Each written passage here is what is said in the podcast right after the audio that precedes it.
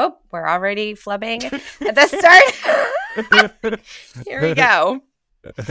I, I'll just back. I'll just start again.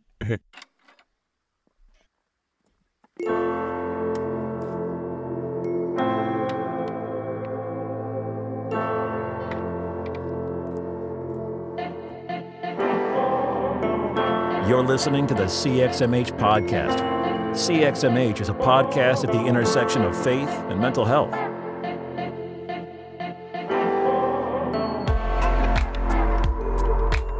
Hey, welcome back to CXMH. My name is Dr. Holly Oxhandler, and I am joined, as always, by my lovely co host, Robert Vore. Hey, Robert. Hey, Holly. How are you doing? I'm all right. How are you doing today? I'm good. Yeah. Good. Well, I am so excited for the conversation that we're going to be having today with our dear friend, Kevin Sweeney. Kevin was co founder and lead pastor of Imagine Church, an urban church in Honolulu. And he is the host of podcast The Church Needs Therapy and the author of um, the books The Making of a Mystic and his newest book, The Joy of Letting Go. He lives in Honolulu with his wife and co founder of Imagine, Christine, and their two kids, True and Michaela. Hey, Kevin. It is Hey. so, so good to have you on the show here with us today. How are you doing? Good, good. I appreciate this. You know, even even with the second book, I do not take I do not take these opportunities for granted. So for you, for Robert, for Mm. taking the time, the work behind the scenes, you know, the intros, you know, not that you would ever make a mess up on an intro or anything like that, Never, but the work that, has to be- that we all have to do, the multiple takes. No, Yes. I'm, I'm I'm I'm grateful to to be here with both of you today. I'm really I'm I'm appreciative of you guys taking the time. Aw. Well, we are Yeah. so thankful for you being here with us. We know that it is quite early where you are right now. and so your your willingness to be here with us and to talk about, you know, some of the things that we have mapped out for today is really a gift. So thank you. Yeah. Is there anything that I missed in your bio that you want to um, add or tell us more about or fill us in on or anything? No, I mean, you know, I'm glad my my wife, my kids' names are in there because I think you know Hmm. vocation. People, it's so easy to be like career accomplishments, productivity, but I think so much of the sacred vocation and calling in a larger, zoomed out context of our lives is how present are you to the people around you. Yeah. you know not the not the points people see but the in between spaces is if all mm-hmm. of this talk of being a mystic if all of the transformation if all of the love does not translate to actual presence intentionality and love with the people who are around me then perhaps i'm just another person who's a, who's trying to maintain and gain status and not actually love the people around me so nah we the family's here you know we are committed to each other and we live in Hawaii. We love where we're at. The kids are starting to surf, play sports, play piano, Oh, do that's- hula, do ballet, all the fun stuff. And Mm. yeah, so no, I it's that's all good for now. We'll see. I'm in a, I'm in a, another stage of beginning again, a stage of uncertainty on the other side of letting go, go you know, passing for 10 years and moving on. So what am I, what am what am I doing concretely will materialize within the next couple of years. So on a practical level, the next time I come on, with that's my assumption, I will come on again. I'll tell you those things. That's awesome. Oh, that's so good. Well, I love even just how you kicked us off talking about the value of relationships and how those matter and and putting that within the context of the work that you do and and Uh. elevating that, you know, especially that the the ways that you talk about mysticism and being a mystic and the, what you write about. I think keeping that relationship piece as central is um, Um, beautiful that you embody that in the ways that you do. So, well, we um I know we're definitely going to talk about, you know, the joy of of letting go and this this new book that you have coming or that had it's come out very recently. But I'd love for you to tell us a little bit about the backstory of this book Uh. and really the ways in which you've moved into this posture of surrender and letting go and and that you write about in this book. Can you tell Uh, us a little bit about what's led you into yeah, that. Yeah, definitely. I mean, one thing I say in the intro to the book, and I really mean it when I say it, is letting go isn't one thing we do. Letting go is that which maintains the flow of everything we do. So letting go isn't something we add Yeah. on as another part of we. I'm doing this, I do that, and there's also letting go. I'm like, no, letting go is integrated within, just beneath the surface, and a part of what allows everything in your life to keep flowing. So letting go, acceptance, surrendering, forgiveness, these things we can take for granted. I'm like, no, they're just beneath the surface. They're not just big things. It's within everything that allows a flow to keep going. And that really came from, you know, the past 10 years of my life leading and pastoring and being with people.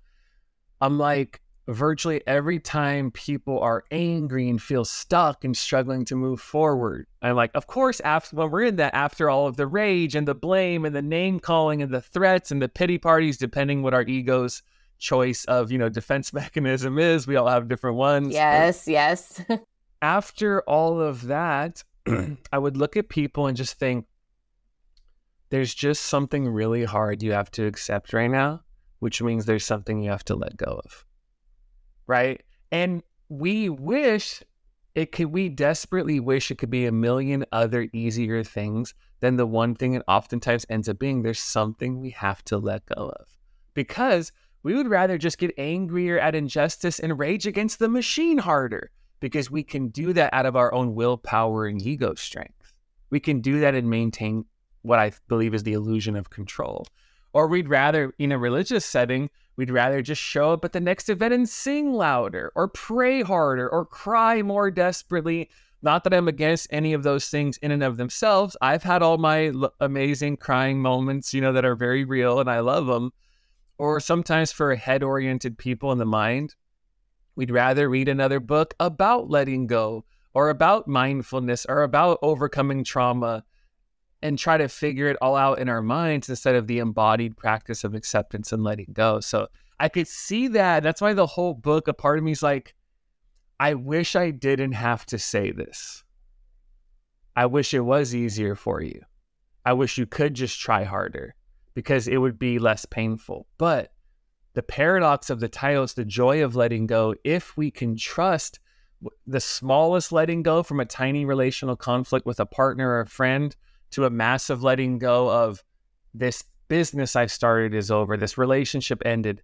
If we can just trust the letting go and that we will be carried through to the other side every time, then we're going to be okay. And this book is a large invitation in every area of our life to trust that letting go more. I like the bold strategy of lumping in like reading another book about letting go into uh, kind of the like here's what we like to do when you're launching a book about letting go. It's Yeah. a bold, you know. I'm like, Yeah, what do you want um, to do? Just read a book about letting go instead of letting go? I mean, buy mine, but also what I'm saying is you need to do the work. but yeah, do yours and then don't read any other ones. Yes. Um, yeah. No, I'm just kidding. No, well, So I well, I'll just say real quickly to that though. Like, yes, I know you're, you know, being, you know, silly about that, but at the same time, I do think that that this book does point people very clearly towards the embodied practice Well, which I think for those who do stay in their headspace too much, or maybe they stay too much in their heart space, or you know they're not moving into the embodied practice. I think that that this book is helpful to at least point us to the practice, especially if we seek out ways to avoid the practice through Wow. other strategies. So yeah. so I know And you're the- being you're being silly No, about yeah, your yeah. book, Yeah, but I really No, do want to Robert point was folks- the yeah, I no, absolutely. And Robert's addressing the irony of and one of the ways to avoid the practice of letting go is reading a book about letting go, which is Yeah. hilarious. right, absolutely. Oh yes, yes. Robert, I interrupted you. I'm so sorry. You jump in. no, no, no, no. You're all right. It's that's a good clarification because obviously I was I was picking on him a little bit. I, obviously, we wouldn't say come on the show if we didn't think the book was also helpful. Oh, right? So- exactly. But- yes. Yeah. So I'm curious, right? Because maybe some folks are listening and say, okay, letting go or surrender or acceptance or all these things, that's all well and good. But there are times to hang on to things and there are times to let go. And so uh, navigating, like, okay, which of those things is the maybe not right option is if there's always like a, it's always a kind of a dichotomy, right? But like, Uh. how do I know maybe sometimes where maybe it is more helpful or healthy to let go, or Uh. sometimes we're like, yeah, hang on, even though it's hard, and and that's kind Uh-huh. of the the route to go. You know what I mean? Yeah, absolutely. That's a great question. You know, I'll say sp- because that, that could be answered in such is such a broad, you know, way for me to answer that. But let's say specifically for helpful when it comes to relationships. You know, it's very easy for somebody to be in a meaningful relationship and then to get to a point where it gets hard. Maybe it's your first big conflict. You have you have conflicts with friends you love and care about. It doesn't have to be a romantic partner. So you could get into a conflict with a friend, or let's say it is a romantic partner. And then when it's you get to a season because the honeymoon stage wears off. I don't know if everybody's aware of that. Even brain, like neurologically, you can see after 18 months your brain actually Mhm. changes, you know, when it comes to those things. And so all of a sudden, usually like 18 months, two years ish, people can go through like this wonky. Why does this relationship feel more clunky? Why are my toes not just sliding across across the floor like magic when we would just float through our night times together or whatever? And now it's hard. And what the letting go comes in is there's an important distinction between sometimes it is time to let go of toxic relationships that are not helpful, that are taking life from me because I'm actually scared because it's hard for me to imagine a life beyond it. There are times where you have to let go of actual relationships. Other times it's and and oftentimes maybe more often than not, not just for romantic relationships, it's oh, what I actually in order to maintain the flow of this, to stay in this, I don't have to, it's not about letting go of the relationship, it's letting go of many of the illusions I had about how relationships work. Or it's letting go of the uncommunicated and the assumptions I had about how this was supposed to work, what a relationship is supposed to feel like, how my partner's supposed to relate to me, how I was supposed to feel all the time. So, of course, there's times we discern we're letting go of the actual thing, the job, the relationship, the whatever. But to me, oftentimes the day to day, the more interesting work is letting go of the little things within me that are getting in the way of the love that wants to flow between me towards you and the love that wants to flow from you towards me. Because we also have to let go of things to receive love. That, and that's a crazy thing. So Yep. I think a lot of the mhm. important work is, oh, I'm disappointed, which kind of turns into resentment or bitterness. Enneagram twos would never know anything about anything like that. So maybe other people do. But like, Um, you're like, so you think, oh, I feel like this. Oh, what I realize is, oh, what's getting in the way of us connecting and us coming back together and and like being like this right now is, oh, I had these. Oh, it's the expectations I had on how you were supposed to ro- respond when I shared that news. That's actually what's getting in the way of my capacity to be present to you in a loving way. Oh, I have. I can communicate to you. Hey, I would appreciate it if you were intentional about showing support. We can. You can share those desires, but at the same time, say, oh. I have these uncommunicated expectations about how happy I think you're supposed to be when I tell you. And when that doesn't happen, now I'm angry or I'm upset or bitter or whatever. Oh, that's on me. I can share it with you, but that's on me. So a lot of the letting go is actually within the relationship that's making it flow and connect more because we desire fidelity. We desire connection long term. We desire people who are going to be with us. And to stay in those long term friendships, partners, work relationships, there is letting go that allows that to keep going. Oh, that's good. Yeah. Yeah, it's interesting because I, I think even though the phrase letting go, when you say that, what conjured in my mind, and maybe this is true of other people, is a lot of external things, right? Letting go of this job or this relationship, Ugh. right? Like, and and what you just spoke to was a lot of letting go of some of the internal things, which then helps you maybe sort through, figure out some of those external things in terms of like, oh, if I'm moving through these in healthier ways, then I, you know, then I can maybe navigate those a little. Totally. And I would say about 95%, maybe more, of the energy and content of the book. And when I talk about this, is not about external things. It's not about, do you stay in this job? Do I do that? Like, I don't even really think about that, to be honest. You know, like if I'm with a friend, of course, we're going to talk about it. But I'm more like, letting go is a constant unfolding internal process that allows the truth and depth and substance of who I am to emerge more and more. I am letting go of everything that is getting in the way of me being fully me and authentic and alive and present to this world. So that's more my energy more goes to the interior landscape of letting go as opposed to like should I stay in this job? Like I don't freaking know, you know, like that's but there's this other work that's going on deeper. No, I think that's good. I I think that's good. Just that clarification and how it shows up in between relationships, how it shows up within ourselves. You know, I think I think you nod to this too in the book too, but the ways in which surrounding systems influence that as well, and the ways that you know letting go may be easier for some folks uh, than Uh. others because of different systems and structures that require individual like it just it can be more difficult for certain individuals to just freely like let go Mhm. there's additional barriers or challenges that they have to Mhm.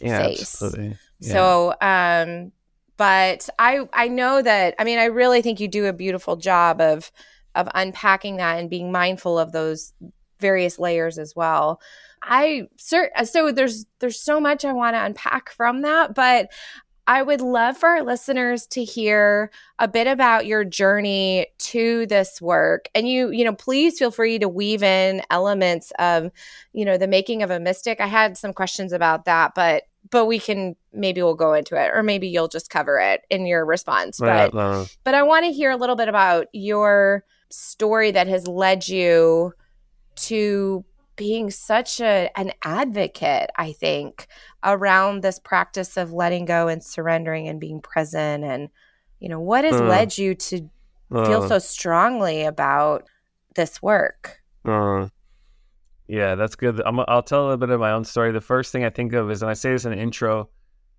in some offhand comment or whoever he says it, you know, Richard Rohr's like, all great spirituality is about letting go. Yes, that's right. like- yep. is that ju- that's the question I ask in the book. Is that just another great quotable by a prolific author that we're like, huh, that's good. Let's move on now and get another quote? Or is there actually something real and universal and and profound about that? And when he says that, I'm like, I I I believe that. Like I agree with that. So my you know, my story, like I went to Catholic school first, second, and third grade. I didn't know what was happening. I left. I went to public school after. I went to public school. It says I grew up in Los Angeles area, LA Unified School District. My first day, it's like kids are fighting and cussing, and my nine year old self is like, "This is salvation for me." like I didn't even know that word at the time, but I'm like, "This is this is it for me. This is where I belong." Mm, and that transition happened great. And you know, I stopped going to mass, and my parents never pushed that on me. So I tell people my relationship with the church or religion growing up was like a pleasant indifference. I didn't really Yeah. care.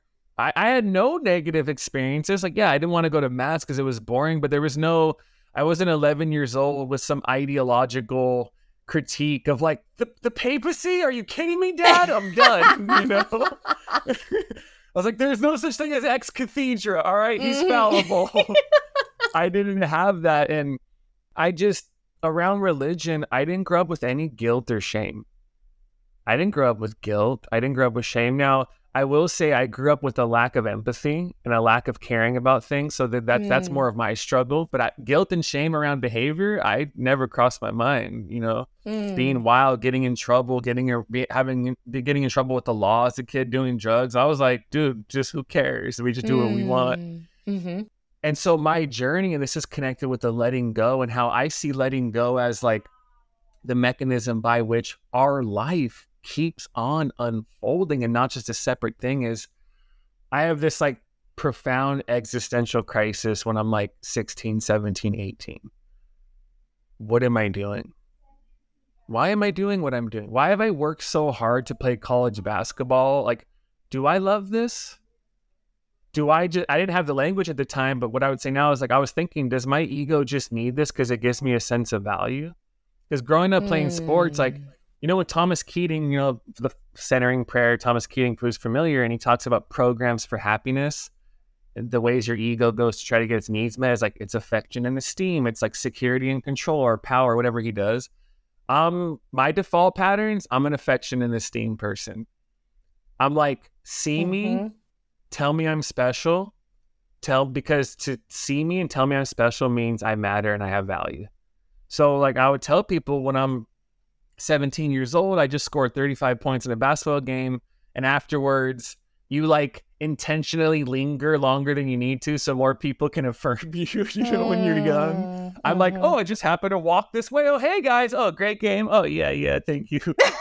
But what what people would say is, you know, great game, you're doing great, young man, or however they say it. But what my what that registered in my soul was, you matter.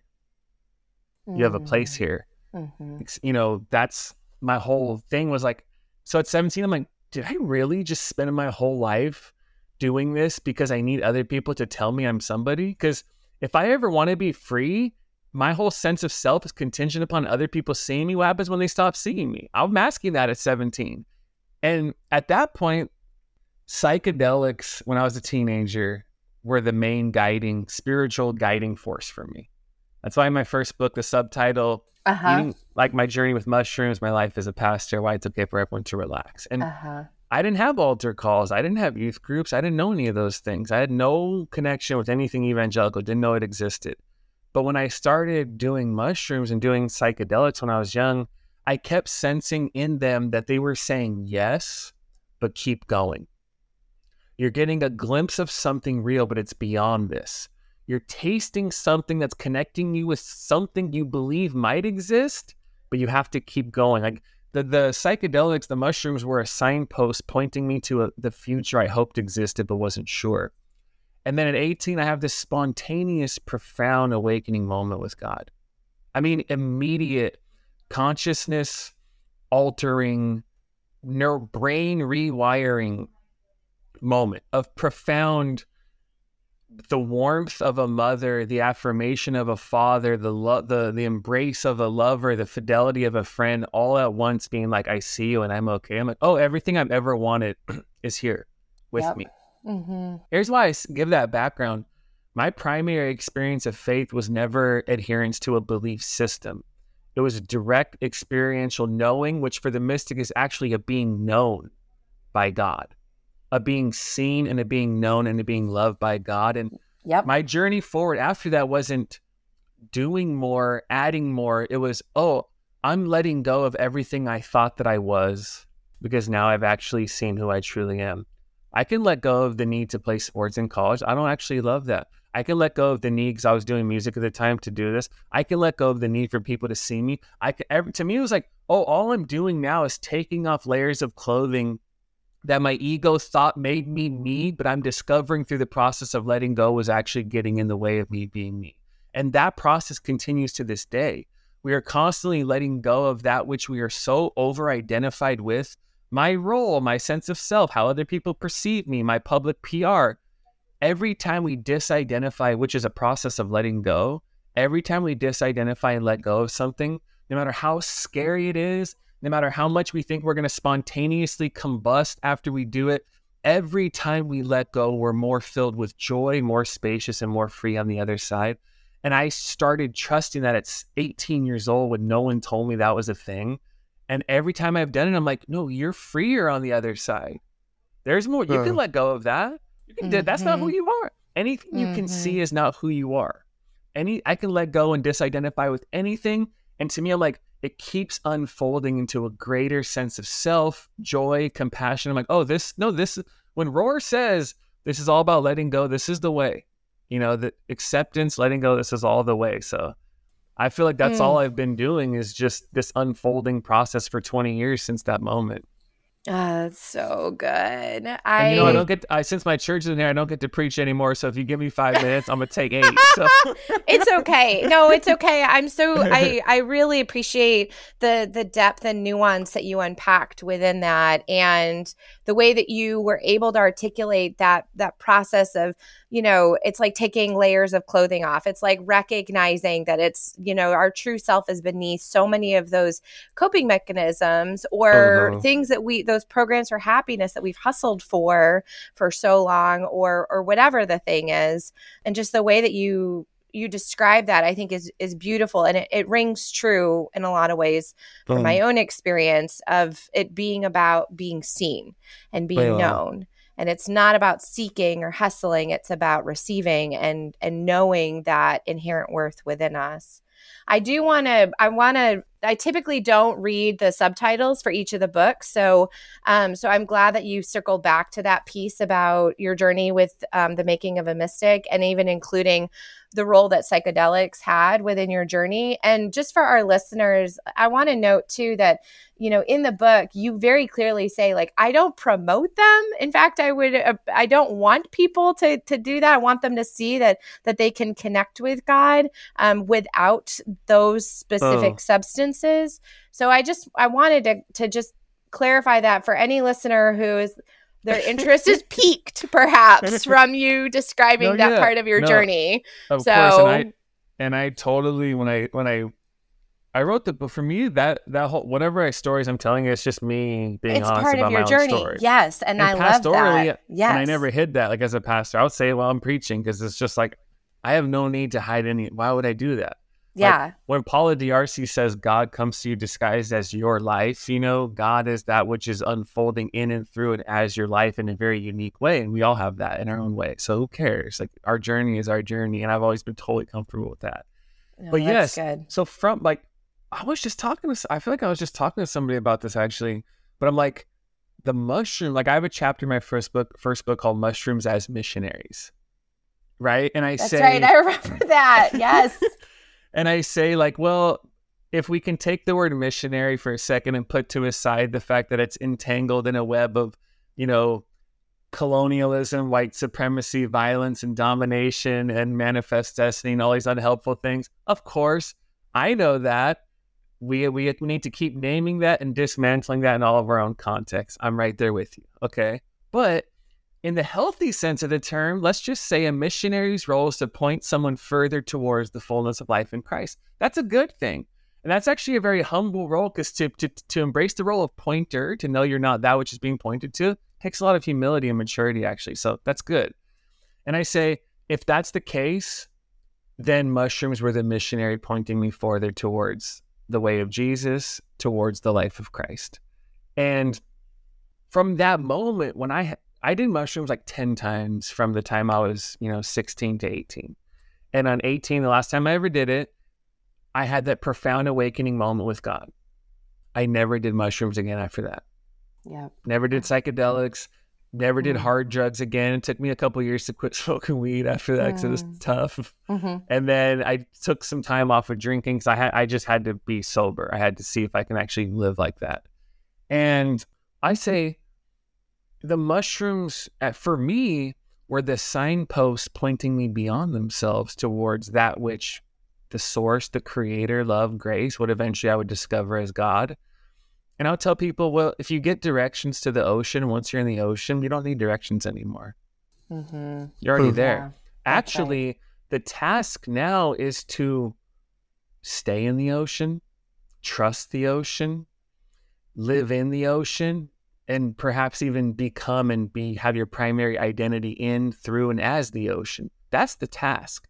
And i and i remember even let's say six you know six months later or something i had this little urge like when you do drugs growing up you get urges to do them you know? And you're like i want to do that thing again. And i felt maybe this like i should do mushrooms again. And even at that point this is no pastors this is just me being like for me to go back and do mushrooms would be to betray the truth and love of the spirit that saw me and still sees me. Because now I've already been pointed to the source. I've gotten it. I'm here. I'm in that. I'm surrendering, letting go, and giving my life to this. Now the only part of me that wants to go back is because it's trippy and it's cool and you want to, you know, have this great experience. I'm like, no, for me, it was more than that. So for me, they were the fingers pointing themselves beyond themselves towards the source. And once I had the source, I'm like, to go to me to do psychedelics again would be going backwards. Yeah, and I trusted a, that. I trusted yeah, that. Yeah. That that's what I remember you writing about in the book. So just you uh, explaining that, I mean, but also no, with the... like, tell the listeners you don't just eat mushrooms no, no, no, no, no, no, no, no, no. I, I just want to be clear. We're not, we're not promoting any, any, you know, whatever. But I really, I really appreciate how you so humbly know, like, this is part of my journey. It's part okay. of who I am. It's part of what has led me closer to God. I'm not saying that this is something that you should do to get you closer to God, but I'm telling you humbly, this is part of what has brought me closer to God and then and to fall in love with God and to fall in love with the spiritual journey in the way that you embody through you know what you share with what you write about with how you show up in the world. I mean kevin i think that is um that's what i really i really want our listeners hearing. Yeah. it's just like this you have had a transformational experience that can happen in so many different ways Absolutely. but it has but but your transformational experience along your journey has really just put you on this whole new path Mm. Yeah, that- nothing. Yeah, yeah. yeah, yeah. Nothing about that for me is prescriptive. It's just my story, and I've never like Hmm. I don't I don't think I've ever told people I've never prescribed like you know pastorally. Right. I'm like, well, you know what you should do is uh, right right right yeah No. yeah Yeah. but but one with the nuance of that because of my experience because microdosing and because psychedelics are having such a resurgence culturally right now it's like yes well that's if right people are doing that i can have those conversations with people because i understand why they have those experiences what what they are what they're not and no matter what people are doing psychedelics not finding any path i'm like the work uh, the real work is never saturday night at the peak of the mountain it's always monday and tuesday when you're living your regular life yeah are you going to Yeah. keep Huh. letting? Because someone doing a psychedelic saying my whole ego dissolved, and I get why they would say. it. I'm like, but guess what? On Wednesday, it's back in the driver's seat of your life. The real work is: are you gonna are you gonna forgive the people who have wronged you in life? That's what's keeping you stuck. Are you gonna over? Are you gonna actually practice the courage that allows you to move forward? Are you gonna let go? Are you gonna? This is the real work is always after the fact, and that's not just for people who do psychedelics. Go to a church camp. Go on a Sunday. Raise your hands high. That's That's right. great. The those real work is dopamine all, hits in other ways yep you Mhm. can go, you know, fly with Jesus all you want. It's fine with me. But the real work is always like Thursday afternoon. Are you going to have the courage in that moment to be honest in that relationship? That's what actually makes the path. So, yeah. oh that's Sure. good Mm. Yes. Yeah. that's so good So to to circle back a bit to to letting go, right? Since I know that's where we're, and you just mentioned that again, right? And you were just talking about the idea of like, okay, we we tend to maybe like these big dramatic, you know, oh, this experience was so awesome and it changed me forever, which is which is true. But then also, okay, well, what does that look like Tuesday afternoon? What does that look like, right, moving forward? Mhm. Because that's where kind of the, the hard work, the longer sustained work comes in. In terms of letting go again, in in like a, a real practical way, right? Like, what does that what does that look like on kind of a daily basis for you, or for people that are listening and say, okay, I agree in theory, letting go of all this stuff, but then like, okay, well, what does that mean, right? Yeah. No, that's great. I'll tell a couple stories about that. I, this isn't in the this isn't in the letting go book. It's actually my first one. But I remember kid in our church, like liked him, respected him, an amazing cinematographer, and we were hanging out. And this is a long time ago. We were hanging out, and he was like, "Man, you know, the first six months I came to Imagine, which was the name of our church. He's like, man, every sermon you did was like, just mind blowing. Like, just you know, i remember this story yes and, yes And then and then he's like, but honestly, the past like I don't know five or six or four, he's like, not so much, right? and when he says that, you know, mm. When your when your insecure ego gets offended, it registers, and this is why the wisdom of embodiment, paying attention to your body and listening to your body is so important because it registers physically. So for me, offense registers as like warm energy in my chest, right? That's how I, I feel. I know it. That's why even with your defense mechanisms, who can convince you otherwise, if you if you trust your body, you're like, my mind's like, I'm fine, but like, no, you you know something's there if you if you know your body. So I have enough familiarity with that to let him do that, say it, know what's happening within me, let it settle, keep going. I remember driving away that day and I just spent, you know, two, three minutes. And I said, Well, what happened in that moment? Oh, he said something that offended my ego for a little bit. Well, what part of you was offended or why? Oh, well, when he said that, you know, it was like he didn't really think my teachings were great. Okay, well, not everyone's always can can you accept not everyone's always going to think you know the part of your ego that wants everybody to like you or think your teachings are good like oh can you accept that people aren't always going to think your teachings are great? Yeah. Can you let go of the need to always have somebody praise your sermons or or anything you do and do that? Oh yeah i'll be fine without that. Okay. Now we can let go of that. That was two minutes. Now now i'm back. No resentment towards him, no break in our relationship, no withholding love from him. Cause I'm like, screw this kid, you know, or no trying to win him over as some people do. Let me mm-hmm. make sure he likes me and let me go overboard and overextend myself. No, that that's a simple practice of, oh, I was offended. Whenever you're offended, what happened? What do I have to accept? What do I have to let go of? Okay, two minutes. Okay, now we can keep going. Because if you don't do those little, pra- those are micro practices of letting go that happen constantly and perpetually in the flow of our lives. And if not, things build. Things keep going. They build, they stick. Now, now you're on my like I don't like you list of people. Like I'll serve you, but like there's something within me I'm not going to treat you the same. I can have list of those people or I can cut myself off and that's a small thing of oh eh, oh what offended me what was hard about i was in that meeting a part of me feels flustered after that meeting what happened I feel like that person was talking over me when they did that. It actually made me feel like I'm not valued in the room as whole. And it makes me question my value in any, oh, no, that's not what this is about. What do I have to accept here? Oh, and now it's the internal, something I have to let go of. Now I can keep moving forward. So it's a million little things that keep the flow of life and love open in and through us and, and towards us in our lives all the time. That's really, I mean, that's really helpful. Just the way that you described that, because I mean, I certainly have noticed seasons in my life where I'm like, why do I feel like I have like, like it's almost like these little, I don't know how to describe it but those little resentments, those pain points or whatever, they're just like stuck on me. And then it's like they uh-huh. build up on top of each other. So that person says something and I hold on to it without meaning to. And then that person says something or that thing happens where someone misunderstands. And if I'm not careful of like letting them go, they just pile on top of each other and they feel like there's a weight almost to be mm-hmm. carrying uh, those layers of pain or frustration or resentment or whatever. Uh. So even just the way that you talked through that, eh, I mean, I remember that story in the book and I remember being like, yeah, I, I feel like I've been there as, you know, even as a professor where mm, students mm, totally. will, you know, but but it's part of the journey, I guess, being reminded yeah. of those those needs, those practical ways of letting go. Yeah, so. I remember I was like walking through an airport once and I was on the phone. I told this story in the first book. I'm like on the phone with somebody hit me up. I didn't even yep, know. I remember like, this one. Someone too. told me to call you. I'm doing this talk at this conference. Like, can you? Well, they said you should. You know, what do you think about this? I'm like, all right. I'm like pacing through an airport, just waiting for a flight. Okay, we'll talk for a while. I don't know if this white dude, this middle aged white dude, heard me talk. I don't even know what happened.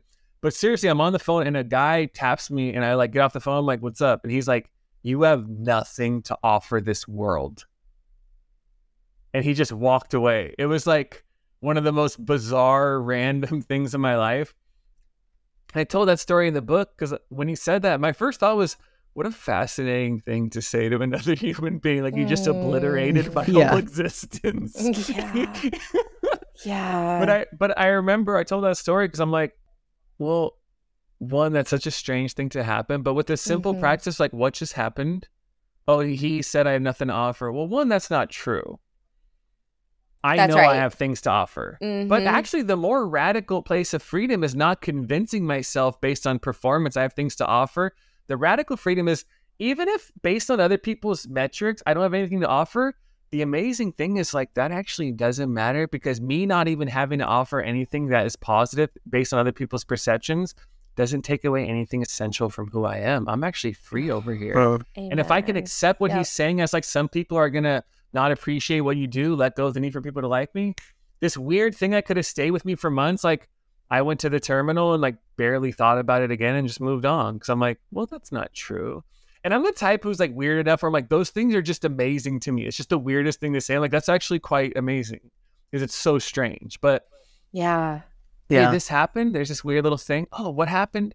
What did they make me feel? What's the thing here? What do I have to accept? Oh, I have to let go. Oh, now we're back. You know, now I'm back with my wife yeah. and a friend, and we're just this yeah. just happened. You know, that, that actually doesn't say anything, doesn't take away anything from me because you're talking about layers of clothing. That's not who I am.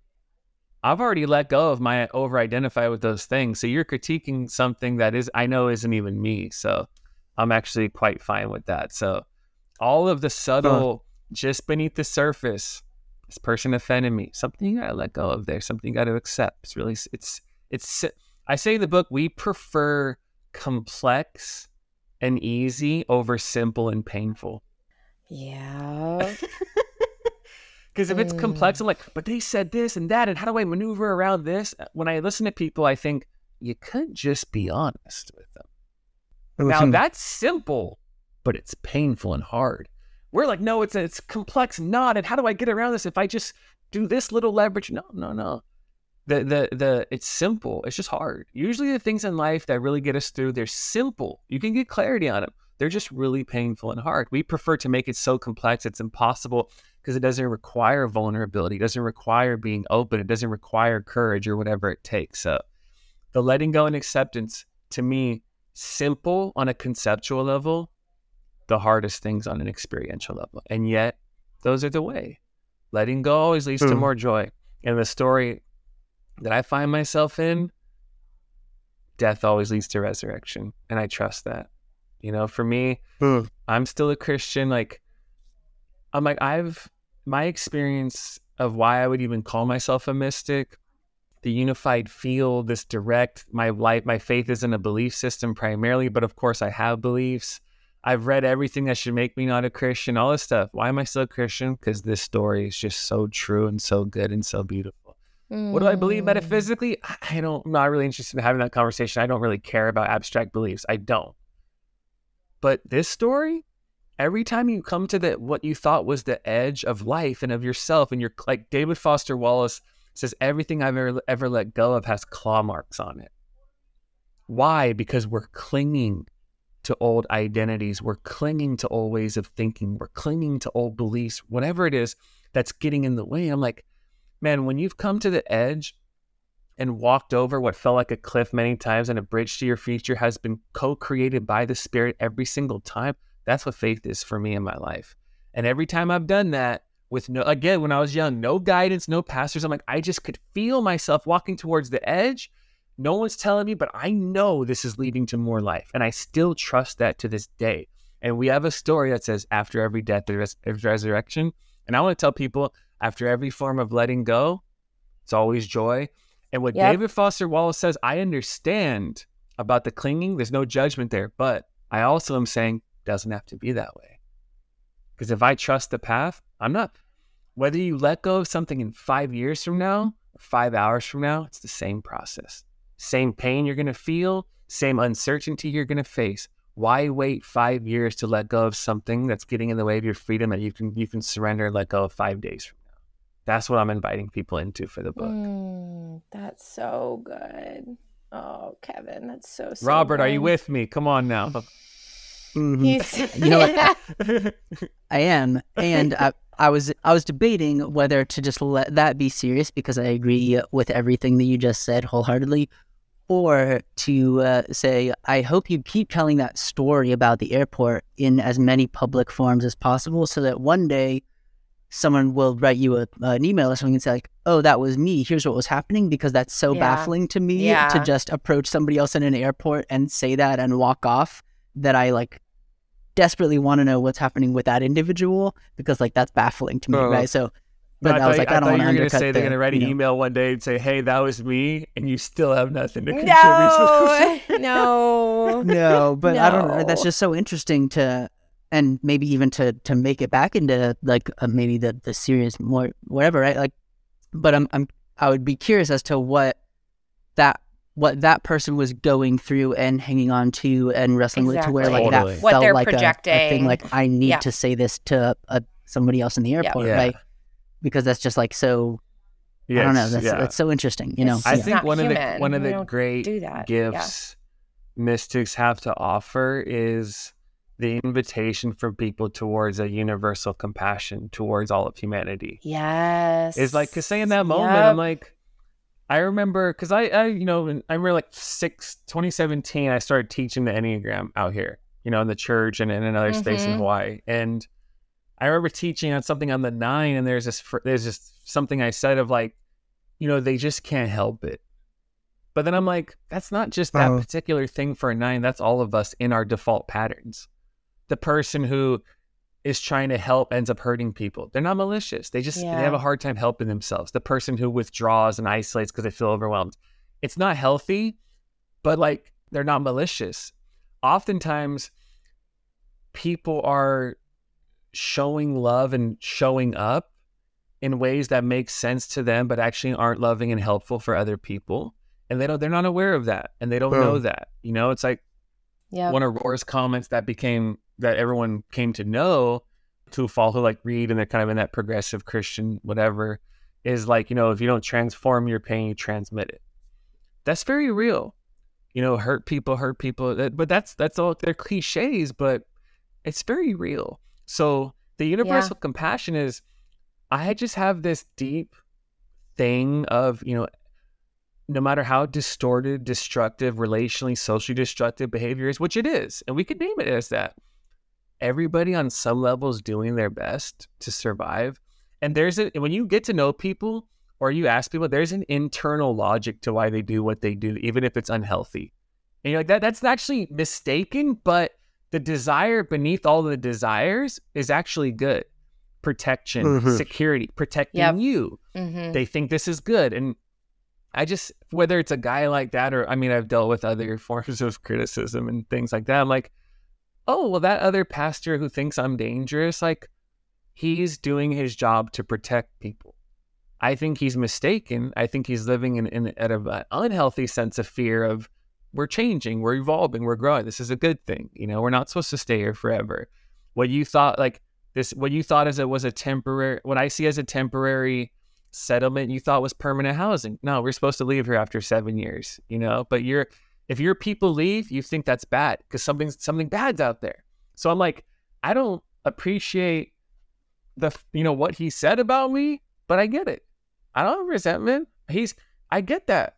You know, to me, like that's the universal compassion of like there's an internal logic to what everybody does, and even I can disagree with the conclusions you come to, and still honor the fact you're doing your best to care for people. Because and that's and that's that's because like I want to be free.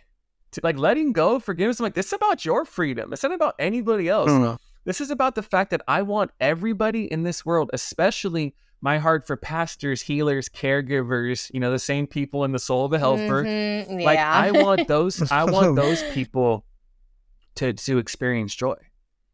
I want them to know the same grace they spend their lives inviting other people into. It ain't about forgiveness, acceptance, letting go. It's not about that person who wronged me. It's like I refuse to let any other thing get in the way of the joy that I believe is possible for all of us. What's my way to get there? Probably some letting go right here. And I can do that because I'm trusting I'm gonna be carried through. So a lot of that's just Mm. my I, my whole spiritual search as a kid wasn't I want to be right. Like I'll tell people, spirituality is not about being right; it's about being real.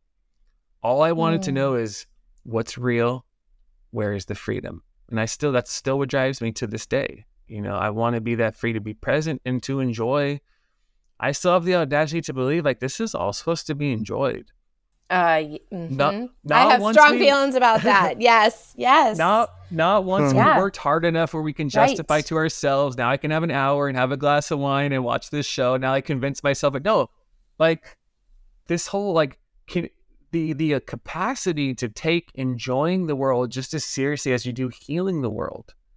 That's where I want us to go. That's what I'm interested in. Mm. So yeah. That's Good. so good. Oh man, I wish I I wish I would. So that was the first 45 minutes, and now we're gonna keep going. I was gonna say I know. I could easily talk with you for hours. And I, you know, I almost want to like bring you back on at some point just to talk about mysticism because there's so much to that that I, you know, we kind of touched on throughout this conversation, but it's something that I have I'm very passionate about learning about and hearing folks' stories. And um, so I anyways, I wish we had more time, but I know we don't. So Mm. Yeah, but you know, I'm gonna hit you up for the next one.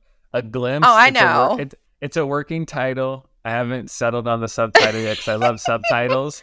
mhm. But but the, I but I I'm pretty settled on the title of the next book I'm working on right now. It's called The Cosmic Christ and the Concrete Jesus.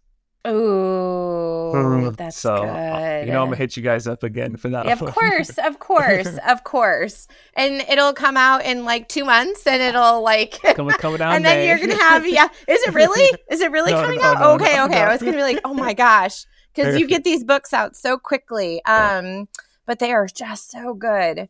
But yeah, at some point, I would love to bring you back on. To I mean, I could talk to you forever. Um, one of the things that we love to ask our uh, or ask our audience is, you know, we know that you have poured so much of who you are into the work that you do, and so I'd love to hear, you know, what what is your hope for the work that you are doing? I mean, you just kind of touched on it, I Mm, think, a mm. moment ago, but if there's anything you'd want to add to that, of what is your hope for the work that you are doing?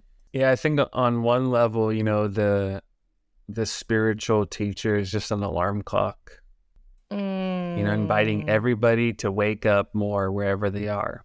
For me, whatever tradition of faith you're in, whatever role you have, whatever state, there's a way to wake up more right now to the grace that is present, the love that holds all this together, the truth of who you are, how good this can be. So on an experiential level, it's that. But then also like the first line we ever had for our church was the the world's both broken and in need of healing and beautiful in need of enjoyment. So for the workers, for the, my hard workers out there who go hard, have a tendency to overschedule. Some people are like that. I want to say no. The world's also needs to be enjoyed. And for the people Yeah. who tend towards hiding, towards being internal, towards apathy, towards sluggishness, where I'm more like that. I'm an Enneagram 5, so my def- defense mechanisms are all like internal and withdrawing. So I actually am more familiar with that. Mm-hmm. To those people, I'm like, hey, there's there's work to be done here.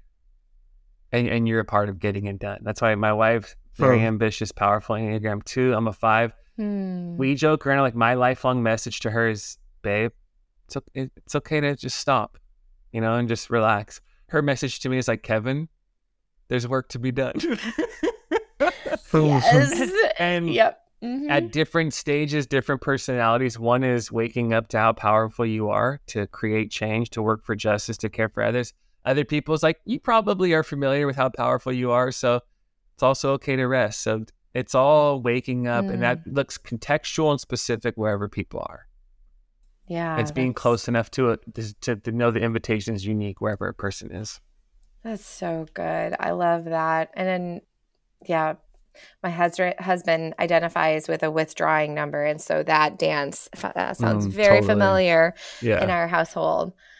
One of the other questions that, um, just before we wrap up, there uh, one other questions that we are asking our guests this season that it does kind of go along the lines of the soul, the helper, but just in general, we're really curious to hear what is serving your soul these days. it's a good question Thank you. You know, one being very, very present to the mystery of the unfolding of my children right now is very special. They're four and six, and my daughter, like, just they're both just started surfing and like pushing them into waves, and I'm like, wow, this is special. And my son, like, I'll tell you, just the other night, my wife and I are both from Los Angeles originally, so the only sport I follow is basketball. Really, we're huge Lakers fans. Like, that's our one thing. I'm Lakers. I'm Kobe. I'm LeBron. Like this is it.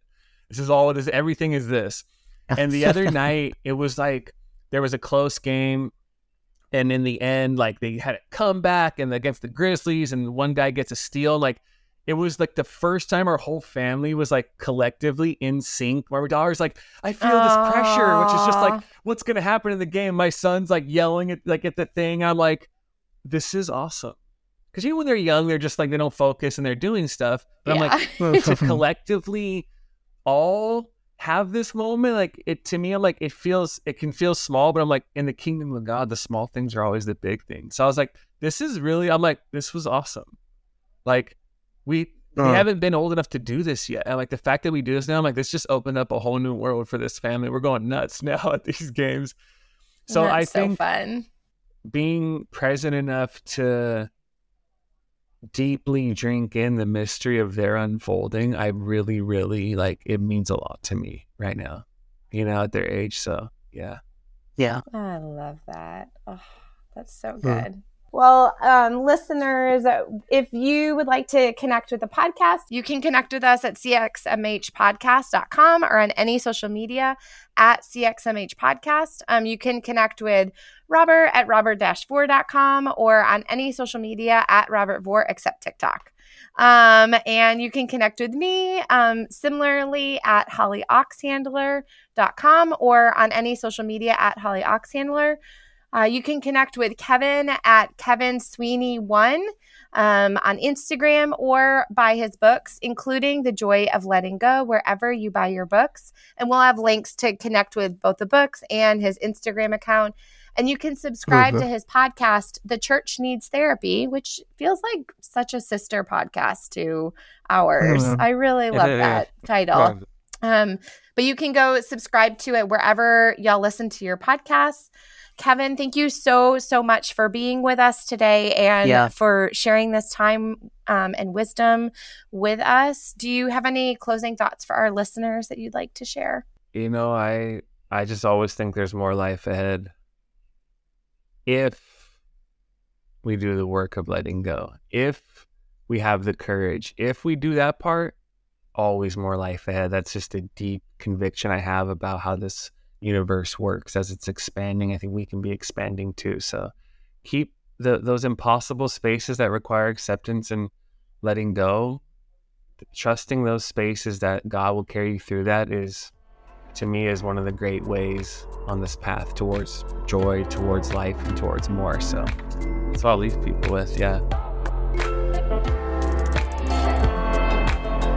Thanks for listening to the CXMH podcast. Want to score some major brownie points? Leave us five stars and an honest review on iTunes. Follow us on social media at CXMH Podcast and email us with questions, comments, and interview requests at cxmhpodcast at gmail.com.